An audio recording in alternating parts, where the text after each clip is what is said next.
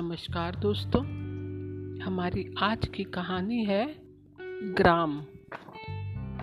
इस कहानी को लिखा है जय शंकर प्रसाद जी ने। महाकवि के रूप में सुविख्यात स्वर्गीय जयशंकर प्रसाद हिंदी नाट्य जगत और कथा साहित्य में भी एक विशिष्ट स्थान रखते हैं। इन्होंने तितली, कंकाल और इरावती जैसी उपन्यास और आकाशदीप मधुआ और उस पुरस्कार जैसी कहानियाँ उनके गद लेखन की अपूर्व ऊंचाइयाँ हैं। तो चलिए कहानी शुरू करते हैं। ग्राम। टन टन टन टन टन टन, स्टेशन पर घंटे बोले। श्रावण मास की संध्या भी कैसी मनोहारिणी होती है। मेघमाला, विभूषित गगन की छाया संघन रसाल कानन में पड़ रही है। अंधियारी धीरे धीरे अपना अधिकार पूर्व गगन में जमाती हुई सुशासन कारणी महारानी के समान विहंग प्रजागण को सुख निकेतन में शयन करने की आज्ञा दे रही है। आकाश रूपी शासन पत्र पर प्रकृति के हस्ताक्षर के समान बिजली की रेखा दिखाई पड़ती है। ग्राम में स्टेशन पर कहीं एक दो दीपालोक दिखाई पड़ते हैं। पवन हरे हरे निकुंजों में से भ्रमण करता हुआ झिल्ली के झनकार के साथ भरी हुई झीलों में लहरों के साथ खेल रहा है। बूंदियाँ धीरे धीरे गिर रही हैं। जो चूही, जूही की कलियों को आदर करके पवन को भी शीतल कर रही हैं। थोड़े समय में वर्षा बंद हो गई। अंधकार रूपी अंजन के अग्रभाग स्थित आलोक के समान चतुर्दर्शी की लालिमा को लिए हुए चंद्रदेव प्राची में हरे हरे तरवरों की आड़ में से अपनी किरण प्रभा दिखाने लगे। पवन की सनसनाहट के साथ रेलगाड़ी का शब्द सुनाई पड़ने लगा। सिग्नल ने अपना कार्य किया। घंटा का शब्द उसे हरे भरे मैदान में गूंजने लगा। यात्री लोग अपनी गठरी बांधते हुए स्टेशन पर पहुँचे। महादैत्य के लाल लाल नेत्रों के समान अंजन किरिनिव इंजन का अग्रस्त रक्त आलोक दिखाई देने लगा। पागलों के समान बड़बड़ाती हुई अपनी धुन की पक्की रेलगाड़ी स्टेशन पर पहुँच गई। धड़ाधड़ यात्री लोग उतरने चढ़ने लगे। एक स्त्री की ओर देखकर फाटक के बाहर खड़ी हुई दो औरतें, जो उसकी सहेली मालूम होती थी, रो रही हैं और वह स्त्री एक मनुष्य के साथ रेल में बैठने को उद्दत है। उनकी क्रदन ध्वनि से वह स्त्री वीन भात से उनकी ओर देखती हुई बिना समझे हुए सेकंड क्लास की गाड़ी में चढ़ने लगी। पर उसमें बैठे हुए बाबू साहब, यह दूसरा दर्जा है, इसमें मत चढ़ो, कहते हुए उतर पड़े और अपना हंटर घुमाते हुए स्टेशन से बाहर होने को उद्युत करने लगे। विलायती पीक का वृक्ष पहने बूट चढ़ाए हटिंग कोट, धानी रंग का साफा, अंग्रेज़ी, हिंदुस्तानी का महासम्मेलन बाबू साहब के अंग पर दिखाई पड़ रहा था। गौर वर्ण उन्नत ललाट उसकी आभा को बढ़ा रहे थे। स्टेशन मास्टर से सामना होते ही सेकंड करने के उपरांत बाबू साहब से बातचीत होने लगी। स्टेशन मास्टर, आप इस वक्त कहाँ से आ रहे हैं? मोहन, करिंदों ने इलाकों में बड़ा गड़बड़ मचा रखा है। इसलिए मैं कुसुमपुर जो कि हमारा इलाका है इंस्पेक्शन के लिए जा रहा हूँ। स्टेशन मास्टर फिर कब फिर कब पलटिएगा? मोहन, दो रोज में। अच्छा गुड इवनिंग स्टेशन मास्टर जो लाइन क्लियर दे चुके थे गुड इवनिंग करते हुए अपने ऑफ़िस में घुस गए। बाबू मोहनलाल अंग्रेज़ी काठी से सजे हुए घोड़े पर, जो कि पूर्व स्टेशन पर खड़ा था, सवार होकर चलते हुए। सरल स्वभावा ग्राम वासनी कुलका मिनीगन का सुमधुर संगीत धीरे धीरे आम्र कानन में से निकलकर चारों ओर गूंज रहा था। अंधकार गगन में जुगनू तारे चमक चमक कर चित को चंचल कर रहे थे। ग्रामीण लोग अपना हल कंधे पर रखे बिरहा गाते हुए बैलों की जोड़ी के साथ घर की ओर प्रत्यावर्तन कर रहे थे। एक विशाल तरवर की शाखा में झूला पड़ा हुआ था। उस पर चार महिलाएँ बैठी हैं और पचासों उसको घेर कर गाती हुई घूम रही हैं।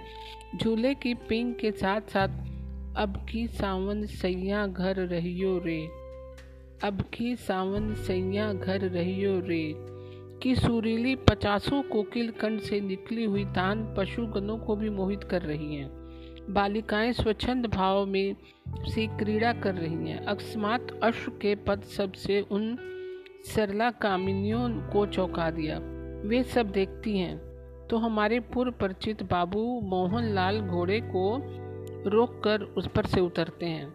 वे सब उसका भेष देखकर घबरा गई और आपस में कुछ इंगित करके छुप रह गई। बाबू मोहनलाल ने निस्तंभता को भंग किया और बोले, भद्रे, यहाँ से कुसुमपुर कितनी दूर है और किधर से जाना है? एक प्रौढ़ा ने सोचा कि भद्रे कोई परिहास सब तो नहीं है, पर वह कुछ कह न सकी। केवल एक और दिखाकर बोली यहाँ से डेढ़ कोस तो बाय, इहे पेड़वा से जाई। बाबू मोहनलाल उसी पगडंडी से चले। चलते चलते उन्हें भ्रम हो गया और वह अपनी छावनी का पथ छोड़कर दूसरे मार्ग में जाने लगे। मेघ घिर आए, जल वेग से बरसने लगा, अंधकार और घना हो गया। भटकते भटकते वह एक खेत के समीप पहुँचे। वहाँ उस हरे भरे खेत में एक ऊँचा और बड़ा मचान था, जो कि फूस से छाया हुआ था, और समीप ही एक छोटा सा कच्चा मकान था। उस मचान पर बालक और बालिकाएँ बैठी हुई कोलाहल मचा रही थी। जल में भीगते हुए भी मोहनलाल खेत के समीप होकर उनके आनंद कलरव को स्वरण करने लगे। भ्रांत होने से उन्हें बहुत समय व्यतीत हो गया। रात्रि अधिक बीत गई। कहाँ ठहरे? इसी विचार से वे खड़े रहे। बूंदे कम हो गई। इतने में एक बालिका अपने मलिन वसन के अचल की आड़ में दीप लिए हुए उसी मचान की ओर जाती हुई दिखाई दी। बालिका की अवस्था पंद्रह वर्ष थी। आलोक से उसका अंग अंधकार घन में विदुलखा की तरह चमक रहा था। यद्यपि दरिद्रता ने उसे मलिन कर रखा है पर ईश्वरीय सुषमा उसके कोमल अंग पर अपना निवास किए हुए है। मोहनलाल ने घोड़ा बढ़ाकर उससे कुछ पूछना चाहा, पर संकुचित होकर ठिठक गए। परंतु पूछने के अतिरिक्त दूसरा उपाय ही नहीं था। अस्तु रूखेपन के साथ पूछा कुसुमपुर का रास्ता किधर है? पालिका इस भव्य मूर्ति को देखकर डरी पर साहस के साथ बोली मैं नहीं जानती। ऐसे सरल नेत्र संचालन से इंगित करके उसने ये शब्द कहे कि युवक को क्रोध के स्थान पर हँसी आ गई और कहने लगा तो जो जानता हो, मुझे बतलाओ, मैं उससे पूछ लूँगा। बालिका, हमारी माता जानती होंगी। मोहन, इस समय तुम कहाँ जाती हो? बालिका मचान की ओर दिखाकर, वहाँ जो कोई लड़के हैं, उनमें से एक हमारा भाई है, उसी को खिलाने जाती हूँ। मोहन, बालक इतनी रात को खेत में क्यों बैठा है? बालिका, वह रात भर और लड़कों के साथ खेत में ही रहता है। मोहन, तुम्हारी माँ कहाँ है? बालिका, चलिए मैं निवा चलती हूँ। इतना कहकर बालिका अपने भाई के पास गई और उसको खिलाकर तथा उसके पास बैठे हुए लड़कों को भी कुछ देकर उसी क्षुद्र कुटिरा भिमुख गमन करने लगी। मोहनलाल उस सरल बालिका के पीछे चल पड़े। उस क्षुद्र कुटीर में पहुँचने पर एक स्त्री मोहनलाल को दिखाई पड़ी, जिसकी अंग प्रभा स्वर्ण दुल थी। तेजोमय मुखमंडल तथा ईश्वत उन्नत अधर अभिमान से भरे हुए थे। अवस्था उसकी पचास वर्ष से अधिक थी। मोहनलाल की आंतरिक अवस्था जो ग्राम में जीवन देखने से कुछ बदल चुकी थी, उस सरल, गंभीर, तेजो में मूर्ति को देखकर और भी सरल विनय युक्त हो गई। उसने झुक कर प्रणाम किया। स्त्री ने आशीर्वाद दिया और पूछा, बेटा, कहाँ से आते हो? मोहन, मैं कुसुमपुर जाता था, किंतु रास्ता भूल गया। कुसुमपुर? का नाम सुनते ही स्त्री का मुखमंडल आरिक्तम हो गया। और उसके नेत्र से दो बूंद आँसू निकल गए। वे अश्रु करना के नहीं, किंतु अभिमान के थे। मोहनलाल आश्चर्यचकित होकर देख रहे थे। उन्होंने पूछा, आपको कुसुमपुर के नाम से क्षोभ क्यों हुआ? स्त्री, बेटा, उसकी बड़ी कथा है। तुम सुनकर क्या करोगे? मोहन, नहीं, मैं सुनना चाहता हूँ। यदि आप कृपा कर सुनाएँ। स्त्री अच्छा कुछ जलपान कर लो, तब सुनाऊँगी। पुनः बालिका की ओर देखकर स्त्री ने कहा, कुछ जल पीने को ले आओ। आज्ञा पाते ही बालिका क्षुद्र गृह के एक मिट्टी के बर्तन में कुछ वस्तुएँ निकालकर उसे एक पात्र में घोल कर ले आई और मोहनलाल के सामने रख दिया। मोहनलाल उस शरबत को पान करके फूस की चटाई पर बैठकर स्त्री की कथा सुनने लगे। स्त्री कहने लगी हमारे पति इस प्रांत के गण्य भूस्वामी थे, और वंश भी हमारा ऊँचा था। जिस गाँव का अभी आपने नाम लिया, वही हमारे पति की प्रधान ज़िम्मेदारी थी। कार्यवश कुंदन लाल नामक एक महाजन से कुछ ऋण लिया गया। कुछ भी विचार न करने से उनका रुपया बहुत बढ़ गया। और अब ऐसी अवस्था पहुँची तो अनेक उपाय करके हमारे पति धन जुटाकर उनके पास ले गए। तब उस घुर्त ने कहा क्या हर्ज है बाबू साहब? आप आठ रोज में आना एक रुपया ले लेंगे और जो घाटा होगा उसे छोड़ देंगे। आपका इलाका फिर जाएगा। इस समय रहनामा भी नहीं मिल रहा है। उसका विश्वास कर हमारे पति फिर बैठ रहे और उसने कुछ भी ना पूछा। उन, उनकी उदारता के कारण वह संचित धन भी थोड़ा हो गया और उधर उसने दावा करके इलाका जो कि वह ले लेना चाहता था बहुत थोड़े रुपए में नीलाम करा दिया।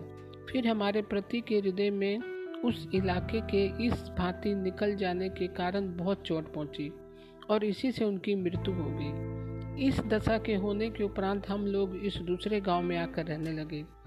यहाँ के जमींदार बहुत धर्मात्मा हैं। उन्होंने कुछ सामान्य कर पर यह भूमि दी है। इसी से अब हमारी जीविका चलती है। इतना कहते कहते स्त्री का गला अभिमान से भर गया और कुछ न कह सकी। स्त्री की कथा को सुनकर मोहनलाल को बड़ा दुख हुआ। रात विशेष बीत चुकी थी, अतः रात्रि यापन करके प्रभात में मलिन तथा पश्चिमगामी चंद्र का अनुसरण करके बताए हुए पथ से वह चल पड़े। पर उनके मुख पर विषाद तथा लज्जा ने अधिकार कर दिया था। कारण यह था कि स्त्री की जमींदारी हरण करने वाले तथा उसके प्राण प्रिय पति से उसे विच्छेद कराकर इस भांति दुख देने वाले कुंदन लाल मोहन लाल के ही पिता थे। तो दोस्तों, आज की कहानी आपको कैसी लगी?